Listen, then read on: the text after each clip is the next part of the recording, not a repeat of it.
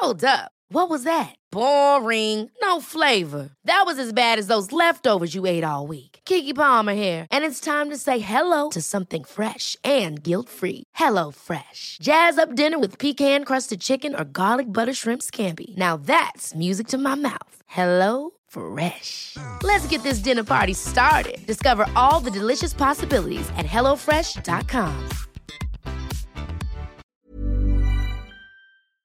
Hormoner är en naturlig och livsnödvändig del av kroppen. Ändå finns det en stor okunskap kring hormoner och vi märker att många inte känner till hur menscykeln eller olika preventivmetoder fungerar. Den här okunskapen kan skapa en rädsla för hormonbehandlingar eller hormonella preventivmetoder och också göra det svårt att veta om och när man ska söka vård för mensrelaterade besvär. Hormoner diskuteras ofta i media, men ibland saknas en vetenskaplig grund för informationen och osanningar och myter sprids och får fäste. Vi på Babys podcast tror att kunskap kring kroppen och dess funktioner bidrar till en stärkt självbild och ett ökat välmående hos kvinnor. Det är ju just därför vi gör den här podden. Kunskap är makt helt enkelt. Därför vill vi tipsa om en hemsida där du kan få den vetenskapligt grundade fakta du behöver och förtjänar. Hormonguiden.se är ett initiativ av Gedeon Richter och är en hemsida framtagen i syfte att öka kvinnors kunskap om hormoner. Som barnmorska och gynekolog gillar vi verkligen den tydliga informationen med bra bilder, strukturerad genomgång av menscykel och preventivmedel. Gör dig själv en tjänst och skaffa dig mer kunskap om din kropp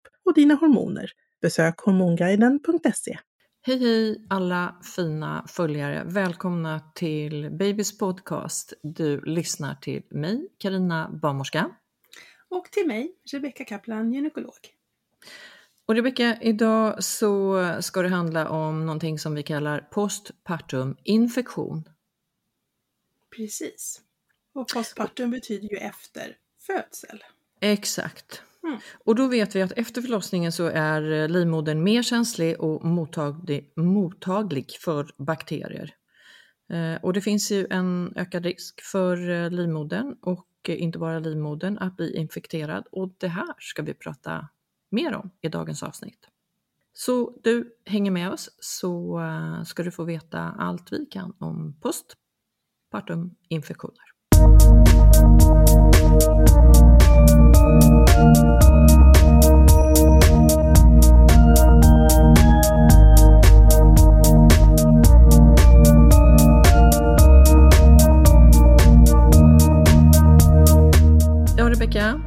vi eh, pratar postpartum infektioner, alltså infektioner efter födsel som ju ändå drabbar en hel del kvinnor efter att man har fött barn. Mm. Det kanske, och infektion i livmodern är kanske en av de vanligaste orsakerna till att få feber efter förlossningen.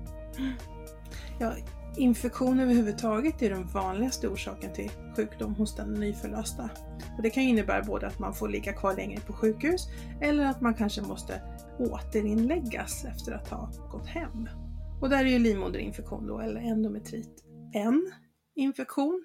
Men man kan ju få infektioner i urinblåsa eller i bristningar eller i kejsarsnittsärr och så vidare. Men du, det är ju inte, det är inte bara feber som, som kan göra tecken då på infektion. Eh, feber har vi sagt, rodnad, hetta, svullnad, huvudvärk, trötthet, barbildning. Mm. Och man, man tänker, man först pratar om endometriten, alltså infektionen så eh, ofta är febern väldigt hög eh, och sen brukar det vara så att man har ordentligt ont i magen också och att man blöder. Och livmodern vill inte gärna riktigt eh, dra ihop sig heller. Den, den, ska ju normalt sett liksom, dra ihop sig och vara hård och vara, stå under navelplan. Men, men en infekterad livmoder den är sämre på att dra ihop sig. Så den är ofta lite så här mjuk, sladdrig, står lite högre upp i magen. Och det här kan man, man kan bli jättesjuk av en livmoderinflammation eller infektion. Det kan gå jättefort också när man blir dålig. Så att det här ska man ta på allvar verkligen. Men du, om, om vi börjar då med, med det du redan har börjat med och det är ju infektion i livmoderslemhinnan, endometrit som vi kallar det. Mm. Så, så som du sa, smärta i buken, framförallt brukar det vara ner till buken, hög mm. feber, kan vara blödningar. Det kan vara illaluktande avslag. Ja, precis. Eh, och kanske om det inte är smärta så är det ömt eh, och eh, den drar ihop sig dåligt. Men orsaker då till det här? Förr i tiden så kallade vi ju det här för barnsängsfeber. Ja, och det kan man kalla det för fortfarande om man vill, men just barnsängsfeber, då, då är det en speciell infektion med en speciell bakterie som heter betahemolytiska streptokocker grupp A. Ofta så förkortar man det i journaler eller i texter för, eh, med GAS, alltså grupp A streptokocker. Och det är den här liksom snabbt förlöpande, ganska farliga livmoderinfektionen. Eh, det är barnsängsfeber. Men sen finns det ju andra bakterier som också kan ge infektion i livmodern som eh, andra typer av streptokocker eller tarmbakterier och så vidare. Eh, och då kallar man det inte för barnsängsfeber och de är heller inte riktigt lika eh, ska man säga, inte riktigt lika ilskna, de infektionerna. Så man ska behandla dem också, men det är inte riktigt, inte riktigt lika farligt. Men du, vilka har då ökad infektionsrisk? Det alltså är för ju, vilka är det vanligare att få Ja. endometrit? Det är ju till exempel de som eh, har genomgått eh, ett kejsarsnitt, antingen nu, det sättet de föder på nu, eller faktiskt att man eh, tidigare har genomgått en kejsarfödsel. Sen är det vanligare med infektioner hos de som har diabetes, därför att immunförsvaret är påverkat. Det är också vanligare om man har en kraftig övervikt eller en fetma. Det finns också en del studier som har visat att det är lite vanligare med infektion i livmodern efter sugklocka till exempel, eller efter tångförlossning om det är, om det är utomlands. Vi använder ju inte tång i Sverige, men, men i andra länder gör man ju det mycket.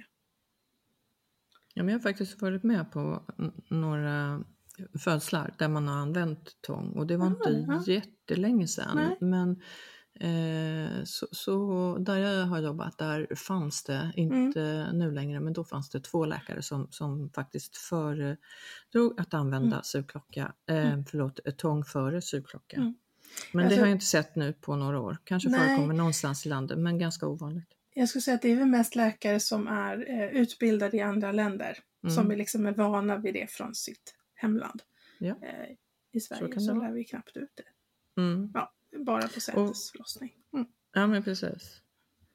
Eh, hur ser vi på eh, lång vattenavgång, alltså när, eh, Mm. eh, när vattnet gick eh, 18 timmar eller innan födseln? Mm. Ja, det är ju också en, en riskfaktor. Eh, Mm. och, ehm, Likaså alltså en, en långdragen vaginal förlossning överhuvudtaget ökar också risken för att det ska stiga upp en infektion in i livmodern. Eller att man efter födseln är tvungen att eh, gå in och lösa moderkakan, alltså för att den har fastnat, det man kallar för manuell placentalösning. Eh, det är också en riskfaktor. Så att egentligen allting där, där man är inne liksom och bökar och stökar, där kan man liksom tillföra en infektion. Och i många av de här situationerna så då gör ju vi så eh, på förlossningen att vi ger ju förebyggande behandling med antibiotika just för att minska risken för infektion. Till exempel under ett kejsarsnitt eller vid eh, lång vattenavgång eller för tidig vattenavgång. Ja, Mm. olika ingrepp så att säga. Eh, ök, eller större blödningar då? Hur, eh, hur ser vi på det? Ger det någon ökad infektionsrisk? Det kan det ju göra, det beror lite grann på vad blödningen beror på, men, men en stor blödning kan ju till exempel bero på att moderkakan eh, inte lossar eller att den inte kommer ut hel, att det blir liksom, eh, hinrester kvar eller bitar av moderkakan kvar och det är ju en grogrund för infektion. Eh, så att större blödning, ja, men det beror lite grann på varför det blöder, skulle jag säga.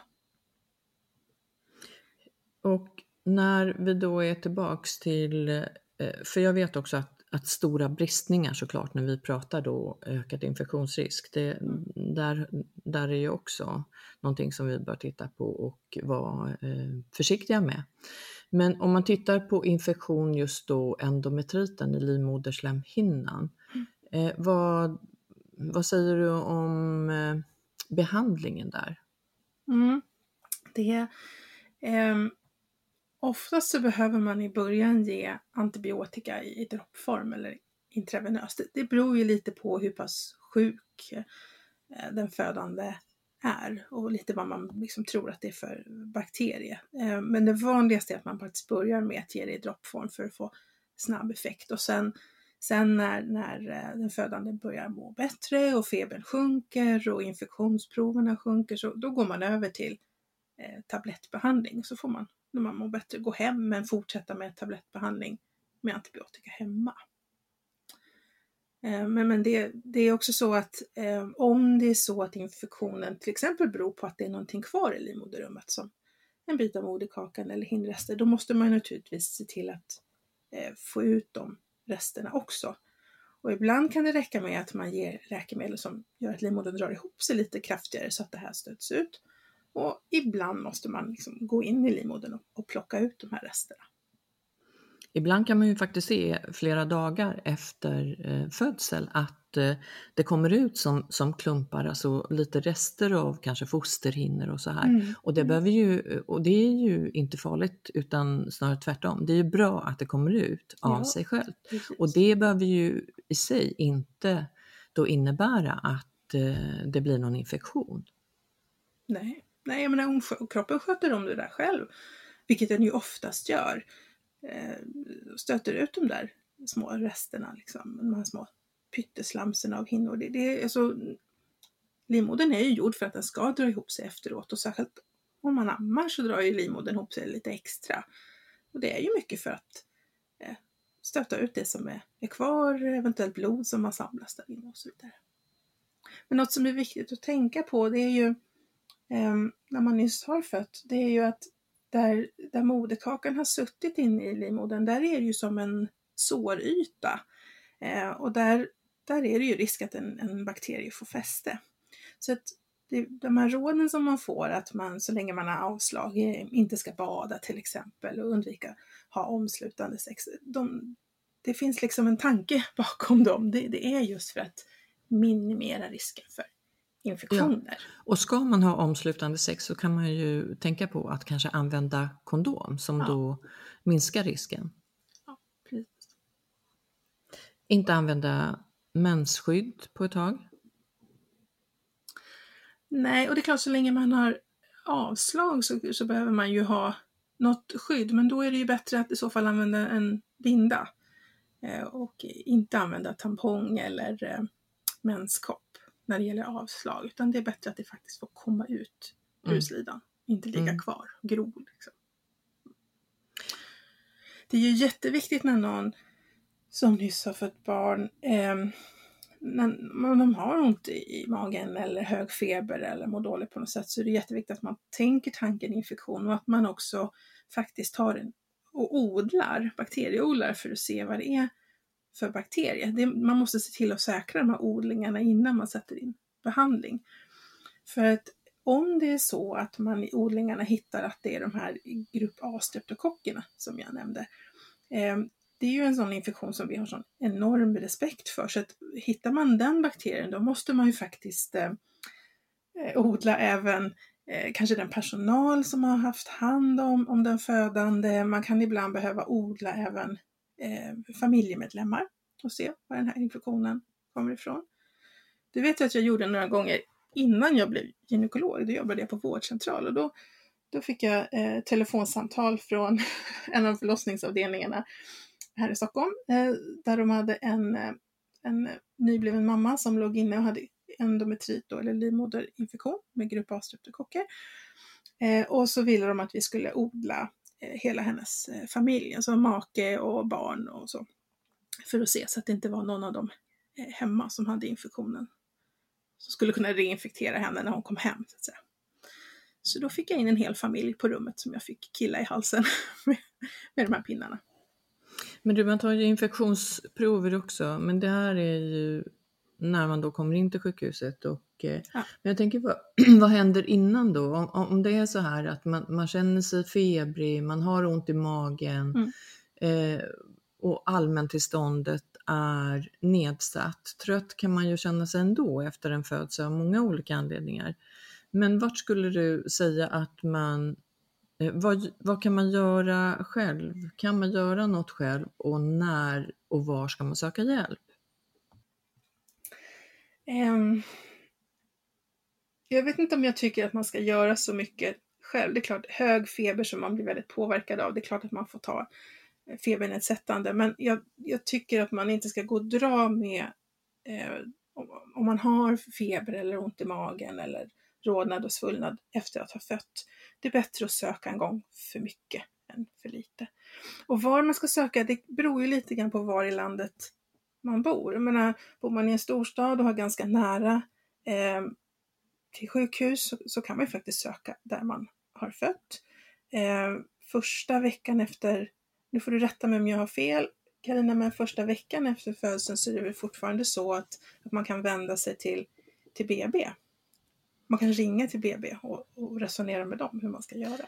Man kan ringa till BB, mm. eh, så, så funkar det här i Stockholm i alla fall där mm. jag jobbar och där säger man att vi har ju ansvaret eh, mm. första veckan men det är främst för barnet faktiskt. Så mm. har, du, har du en infektion eller känner att en infektion är på gång med de här febertopparna och det som vi har beskrivit tidigare, då är det ju så att du eh, du behöver ju liksom ta de här proverna, undersökningarna, se var det kommer ifrån. För det är mm. jätteviktigt, liksom. det kan vara någonting annat. Vi kommer eh, snart prata om lite olika andra typer av infektioner. Så det är viktigt liksom, att eh, ha koll på var kommer infektionen ifrån och mm. då bör du söka gynakut eller vårdcentral eller eh, ja, barnmorskemottagning tar man ju inte heller så mycket prover så jag skulle säga eh, kanske gynakuten i första hand.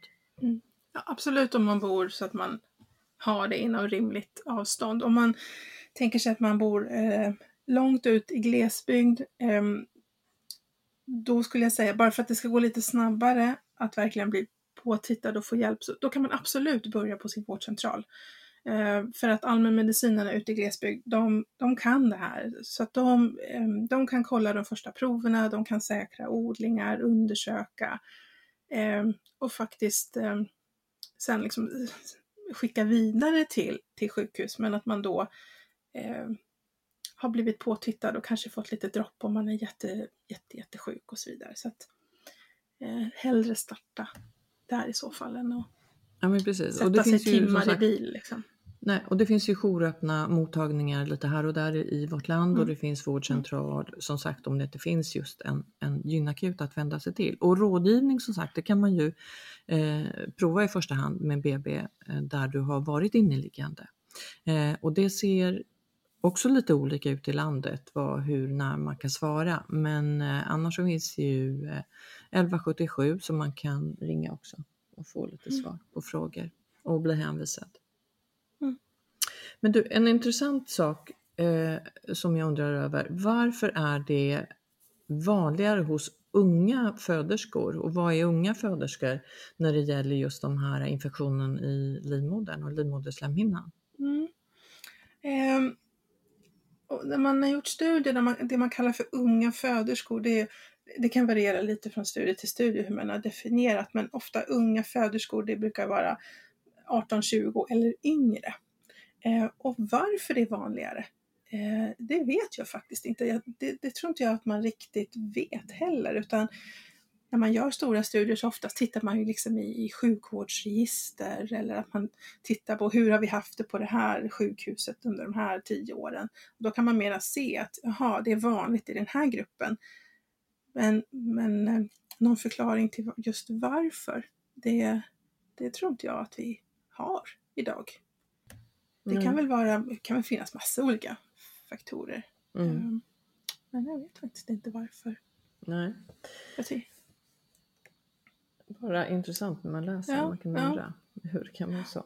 Eh, men eh, jag tänker det här med, vi pratade tidigare om att illaluktande avslag eh, kan också vara en indikation på att det kan vara en, en infektion efteråt. Mm. Hur ska avslaget vara? När och hur? Och hur ska det se ut? Mm, avslaget ändrar ju lite, liksom både lite färg och lite doft också ska jag säga, beroende på hur lång tid efter förlossningen det har gått. I början så är det ju ganska mycket blod. Och sen vart efter dagarna och veckorna går så blir det mindre och mindre blod och mer och mer sårvätska egentligen. En ganska tunn, eh, klar, lite gulfärgad, lätt gulfärgad vätska. Det vara. Eh, och en normal lukt kan väl vara att det luktar lite, det kan lukta lite metalliskt och det är ju för att det är blodtillblandat och det är järn i det hela. Eh, när det börjar lukta illa, det är mer liksom när det luktar starkt. Eh, alltså doften blir kraftigare, det kanske luktar, eh, ja vad ska man säga, lite mer här unket, eh, lite, en lite söt doft liksom. Svårt, jättesvårt att beskriva dofter upptäcker jag nu. Eh, jag ska inte bli sommelier. Men eh, ofta blir ju också avslaget då lite, kan bli lite tjockare i konsistensen. Det blir inte det här klara, tunna gula sårvätskan utan mera som varliknande. Kanske lite klumpar i det. Ibland kan det också vara så att man har liksom haft ett normalt avslag. Det har först varit mest blod och sen blir det lite mera klar sårvätska och sen börjar det om igen och blir liksom mera blodblandat igen och lite tjockare. Det kan också vara ett tecken på att någonting inte är riktigt som det ska i livmodern. Mm. Mm. Och då kan man ju, eh. då kan man ju faktiskt äh,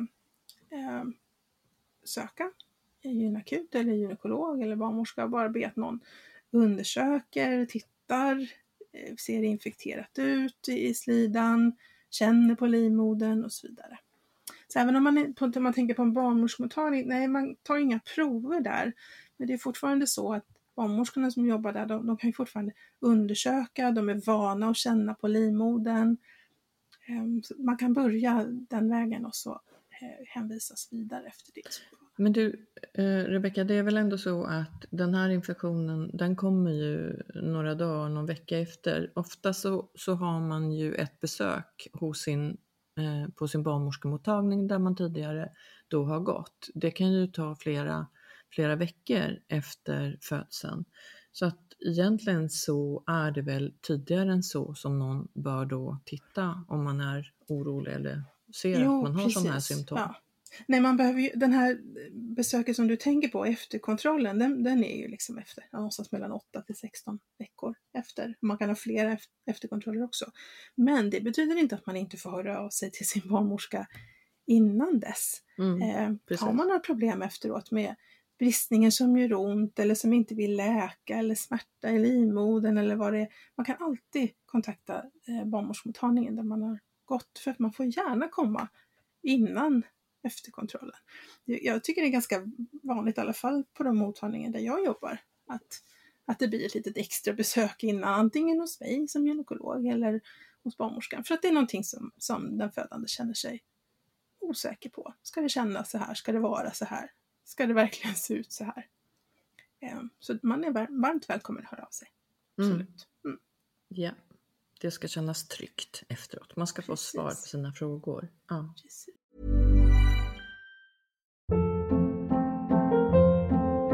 Hold up. What was that? Boring. No flavor. That was as bad as those leftovers you ate all week. Kiki Palmer here, and it's time to say hello to something fresh and guilt-free. Hello Fresh. Jazz up dinner with pecan-crusted chicken or garlic butter shrimp scampi. Now that's music to my mouth. Hello Fresh. Let's get this dinner party started. Discover all the delicious possibilities at hellofresh.com. Hey, it's Ryan Reynolds, and I'm here with Keith, co star of my upcoming film, If, only in theaters, May 17th. Do you want to tell people the big news? All right, I'll do it. Sign up now and you'll get unlimited for $15 a month in six months of Paramount Plus Essential Plan on us. Mintmobile.com slash switch. Upfront payment of $45 equivalent to $15 per month. Unlimited over 40 gigabytes per month. Face lower speeds. Videos at 480p. Active Mint customers by 531.24 get six months of Paramount Plus Essential Plan. Auto renews after six months. Offer ends May 31st, 2024. Separate Paramount Plus registration required. Terms and conditions apply if rated PG. Eh, har vi täckt in det här med infektion i livmodern, endometrit? Ja, det tycker jag vi har gått igenom ganska bra. Jag tänkte bara, det kan vara en liten rolig eh, anekdot bara. Några kanske har hört talas om det här med barnsängsfeber och en doktor som heter Semmelweis, en ungersk läkare på, i mitten på 1800-talet. Eh, det var faktiskt i samband med barnsängsfeber som han eh, kunde bevisa det här med infektioner och hur det smittar smittade från person till person, ofta genom dålig hygien. Eh, för han jobbade på en förlossningsklinik i Wien där de hade två separata förlossningsavdelningar. En där man utbildade blivande läkare och en där man utbildade blivande barnmorskor. Eh, och eh, på den här mottagningen, eller på förlossningsavdelningen där de hade läkare, där hade de en dödlighet på 13 procent i barnsängsfeber. Men hos barnmorskorna var den bara på 2 procent. Ja men du och, ser, vad, ja. vad säger inte det? Ja, vad Va? gjorde doktorerna? Och då, ja, då, ja, då visade det sig att på den här avdelningen där läkarna jobbade, där var det så att de här unga läkarna, de gick direkt från sin undervisning eh, på patologen, alltså med obduktioner, och in på förlossningen och började jobba. Man kände inte till då att man skulle byta kläder och tvätta händer, det var ju liksom ett, ett okänt koncept. Eh, Medan barnmorskestudenterna, de var ju bara på förlossningen hela tiden och hade säkert en bättre hygien också kan man tro. Mm. Um, så det var liksom där som den här, uh, ja. hans uh, forskning publicerades när han beskrev mm. det. Men han, han, var inte först att komma på det här, men det är han som har, han, var väl, han hade väl en bättre PR-avdelning än, än sina amerikanska och skotska kollegor som faktiskt var några år före honom. Men, Aha, ja. men han, har fått, uh, han har fått bli känd för just det här. Mm. Mm, en liten story. Så. Ja men verkligen. Ja, sen finns det ju fler infektioner som man kan drabbas av efter att ha fött. Det är ju, vi har pratat om livmodern, men det är också ganska vanligt att få en urinvägsinfektion efter förlossning. Och det kan ju också ge feber eller låg, eh, låga smärtor i buken. Så att, eh, ibland kan det vara lite svårt att, att diffa mellan, är det livmodern eller urinblåsan? Det som gör att man har lite lättare för att få urinvägsinfektion när man har fött, Eh, dels är ju liksom det som kan hända under själva födseln. Det, eh, men det är ju inte så långt mellan urinblåsan och slidöppningen om man säger så. Det är lätt att bakterier vandrar däremellan. Men det är också så att eh, så fort man inte är gravid längre så sjunker ju hormonproduktionen, framförallt östrogenproduktionen, väldigt snabbt.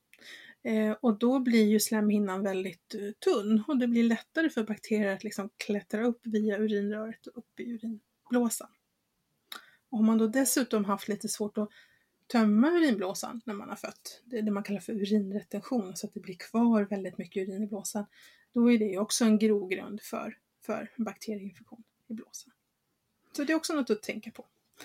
Och där vet jag ju att, att efter en, en eh, epidural, en ryggbedövning, så kan det vara svårare att, eh, eh mm. att tömma blåsan och det mm. gör ju då att vi på förlossningen och kanske efter förlossningen också måste ta en tappningskateter eh, för att tömma blåsan. Det här har vi pratat lite grann med professor eh, Daniel Altman om, om tidigare, mm, hur och när och hur vi tänker om det. Så, så just det här kan ni lyssna på ett tidigare avsnitt. Eh, men så, så det är ju klart att det kan ju vara en anledning till att man får en infektion. Likaså att man har vid kejsarsnitt eller vid andra anledningar om man har stora bristningar som ska sys till exempel. Då har man ju en kateter som sitter kvar eh, in i urinblåsan för att eh, på så sätt tömma eh, urinblåsan. Eh, och då beror det lite grann på hur länge den sitter kvar. Vi brukar väl säga att eh, vi vill ha bort den så snart som möjligt eh, för att då minska risken just för infektion, urinvägs mm. mm. eller urinblåsinfektion. Ja. ja, också för att, att verkligen se till att blåsan liksom får börja öva sig igen. Eh, det är också så att går man väldigt länge med, med en kateter så, så det blir lite svårare för blåsan att komma igång efteråt också. Så korta katetertider brukar vi ju eftersträva. Men det händer ju att man får gå hem kateter och sen komma tillbaks på kontroll eh, och dra den. Komma tillbaks eller, eller eh, gå till sin vårdcentral och dra den där och göra en koll. Liksom. Kolla att man kan kissa. För det beror ju helt enkelt på hur mycket urin, vi mäter ju urinen i, i blåsan. Eh, och eh, är en större mängd, och då brukar vi säga någonstans en liter, eh, som man har tömt ut innan, då kan livmodern, eller livmodern, förlåt, urinblåsan bli så utspänd och behöva den här kateten för att, ja men typ, vad ska man säga, lugna ner sig lite och återhämta sin kraft. Mm. Men det där finns allt i vårt eh, tidigare avsnitt om. Men om man nu har drabbats av en urinvägsinfektion, hur tänker man då? Hur tänker du som, som gynekolog, Rebecka? Um, ja, alltså man säger generellt när det gäller urinvägsinfektioner, eh, om, om det inte är någon som är gravid så brukar man ju liksom behandla det med lite expectans, alltså att man väntar, man försöker med lite surdryck, riklig dryck och så vidare. Men har man inte blivit bättre själv inom några dagar så sätter man in antibiotika.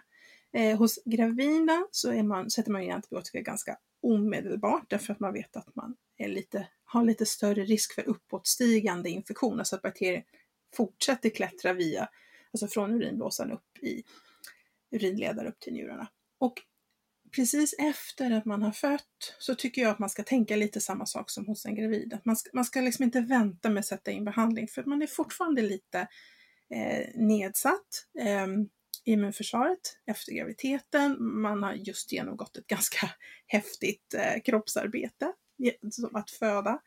Eh, så att, jag tycker också att man ska vara ganska snabb med att sätta in behandling. Eh, och inte liksom vänta tre eller fem dagar som man gör annars, liksom, utan behandling direkt. Och så det här vanliga, dricka rikligt och spola igenom urinvägar ordentligt. Någonting annat där som du tänker är viktigt att tillägga? Eh, om urinvägsinfektion? Nej, jag tror inte det. Vi pratade ju mycket om det som du sa när vi pratade med Daniel Altman. Så att, eh, om ni tycker att vi har missat något nu så har ni ett stort maffigt avsnitt att gå tillbaka och lyssna på. Mm. Ja men faktiskt jag, så är det så. Ja. Jag tycker vi kan eh, gå vidare och prata lite om eh, hur det är när en bristning eller ett eh, kejsarsnittsärr blir infekterat. Mm. Mm. För du, det är väl ändå så att eh, stora eller större bristningar, där har vi ju ändå en ökad risk.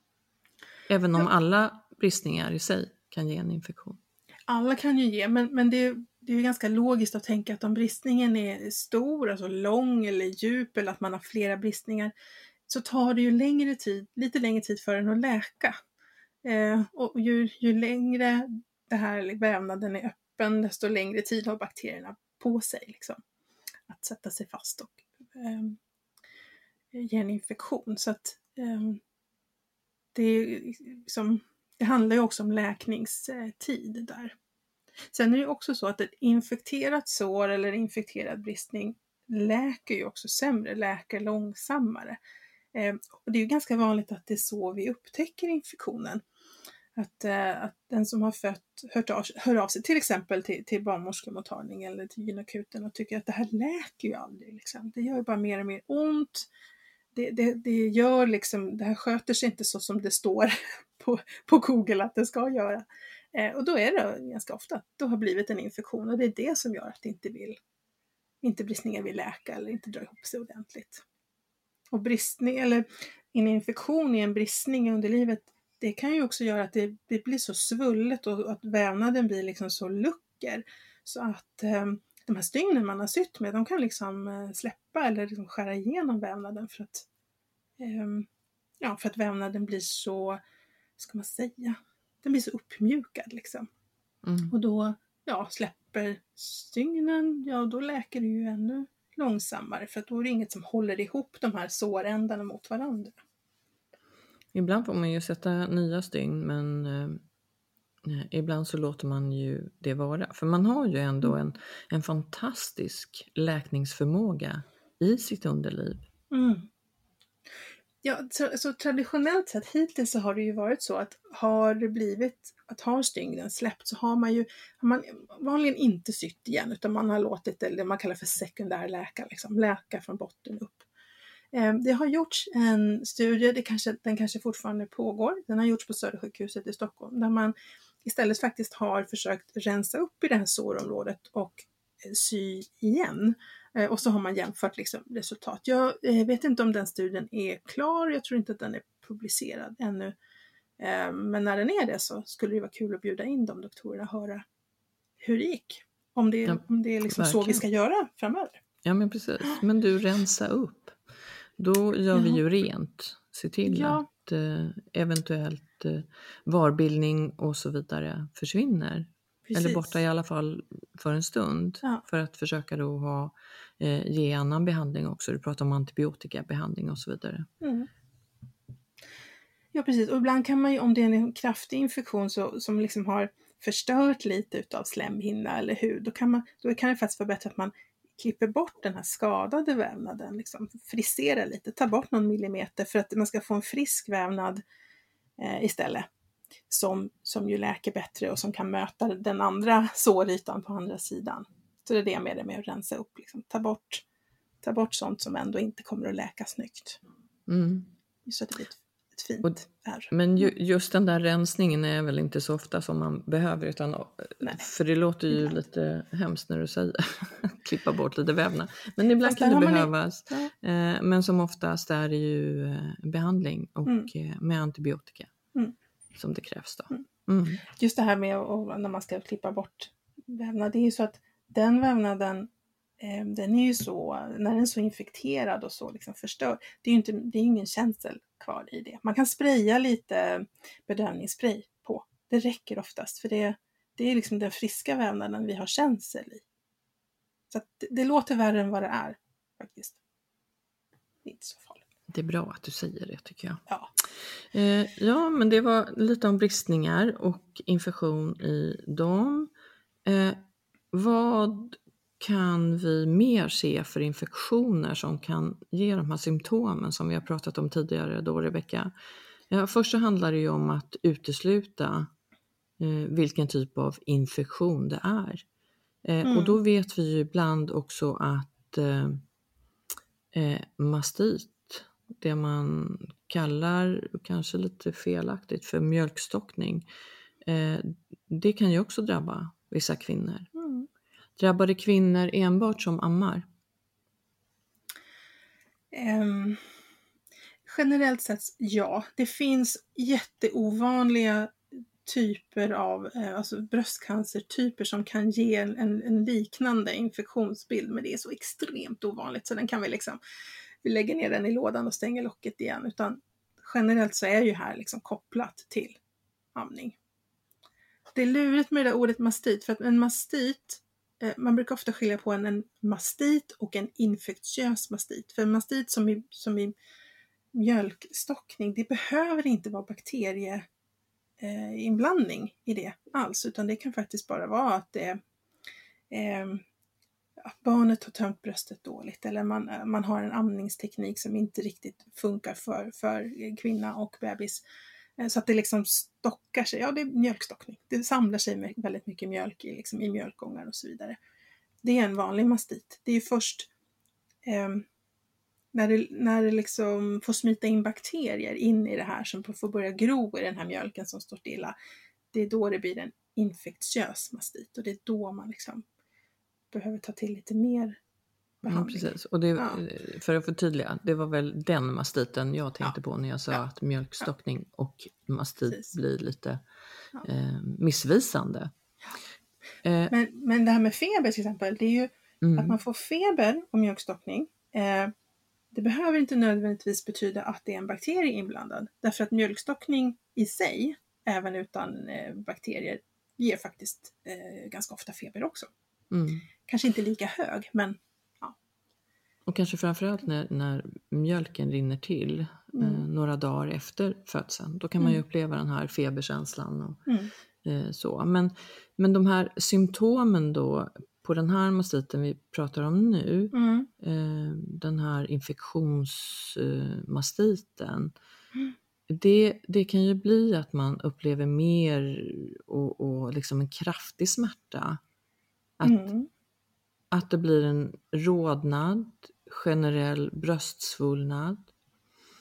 Eh, febern pratar vi om, men den kan ju också vara hög men, men lite svängande fram och tillbaks. mm, precis. frossa ser vi oftast hos de här kvinnorna. Man, man, man känner sig sjuk helt enkelt, som en Mm. infektion. Man kan känna förhårdnader, knölar under huden. Mm. Man kan få svullna lymfkörtlar så att man får små knölar i, eh, i armhålorna. Ja precis, men Ja, det är väl just för att det är en infektion. Lymfan funkar Mm. på så sätt. Ja, städar Eh, upp ibland-. Ja, Mm. det gör ont när man ammar. Bröstvårtan kan se klämd eller sned ut efter amning också. Så det handlar mycket om det här att, att eh, från början få en rätt eh, teknik vid amning. Mm.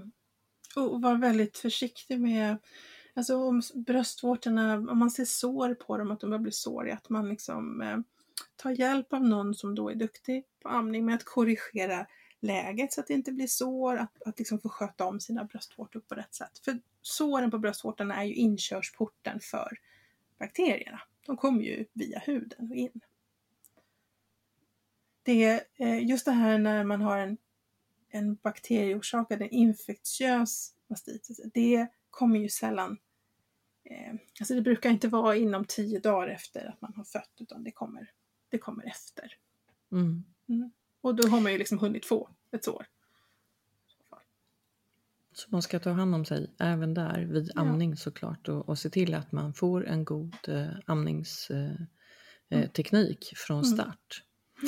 Eh, och där finns ju eh, vi barnmorskor eh, under BB-tiden och även lite efter. finns amningsmottagningar som man kan vända sig till på, på vissa ställen i landet också.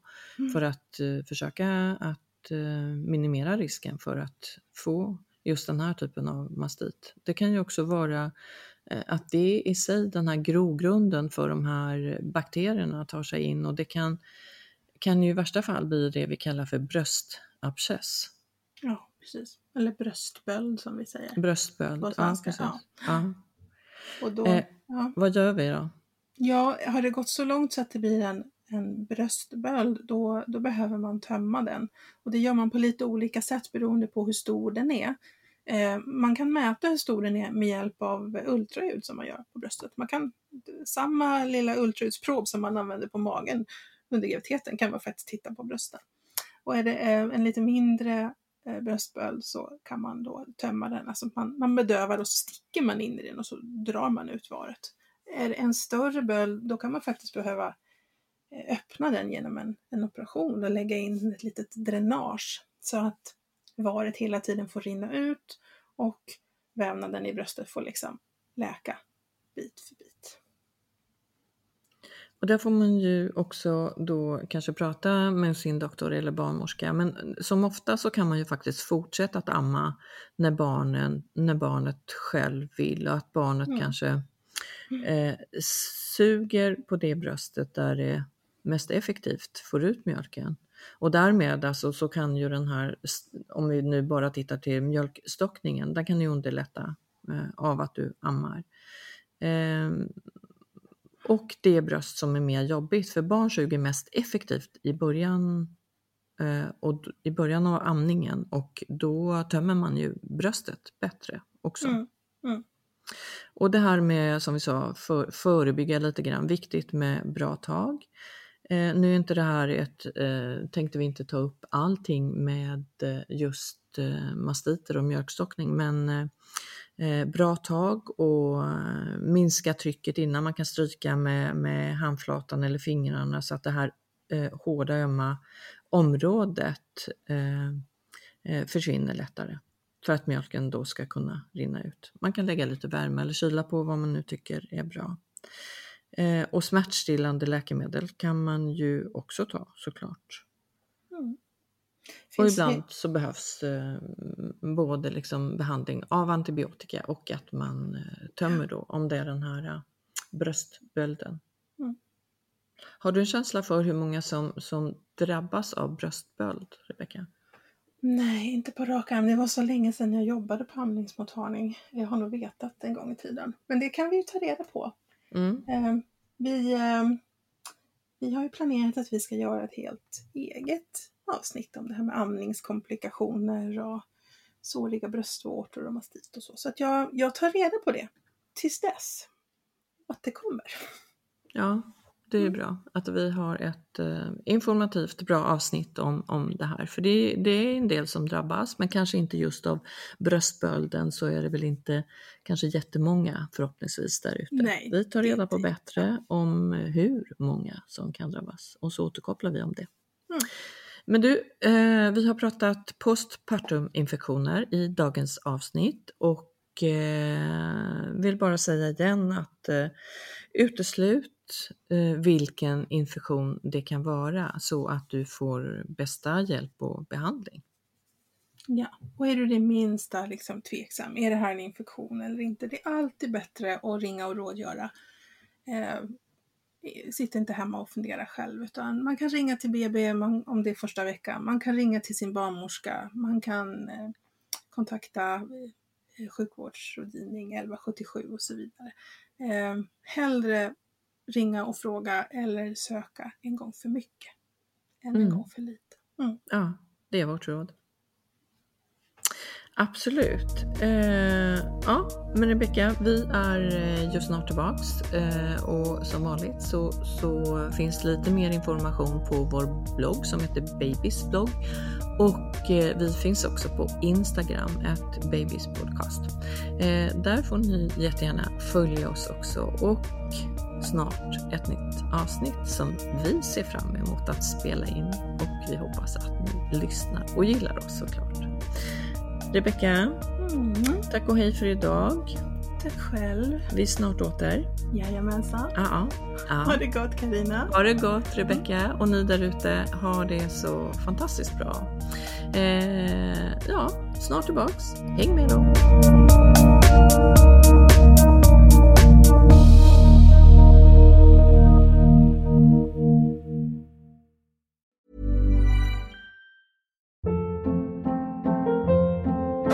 Hold up. What was that? Boring. No flavor. That was as bad as those leftovers you ate all week. Kiki Palmer here, and it's time to say hello to something fresh and guilt-free. Hello Fresh. Jazz up dinner with pecan-crusted chicken or garlic butter shrimp scampi. Now that's music to my mouth. Hello Fresh. Let's get this dinner party started. Discover all the delicious possibilities at hellofresh.com. Hi, I'm Daniel, founder of Pretty Litter. Did you know cats tend to hide symptoms of sickness and pain? I learned this the hard way after losing my cat, Gingy. So I created Pretty Litter, a health monitoring litter that helps detect early signs of illness by changing colors, saving you money and potentially your cat's life. Pretty Litter is veterinarian developed, and it's the easiest way to keep tabs on your fur baby's health right at home. Go to prettylitter.com and use code ACAST for 20% off your first order and a free cat toy. Terms and conditions apply. See site for details.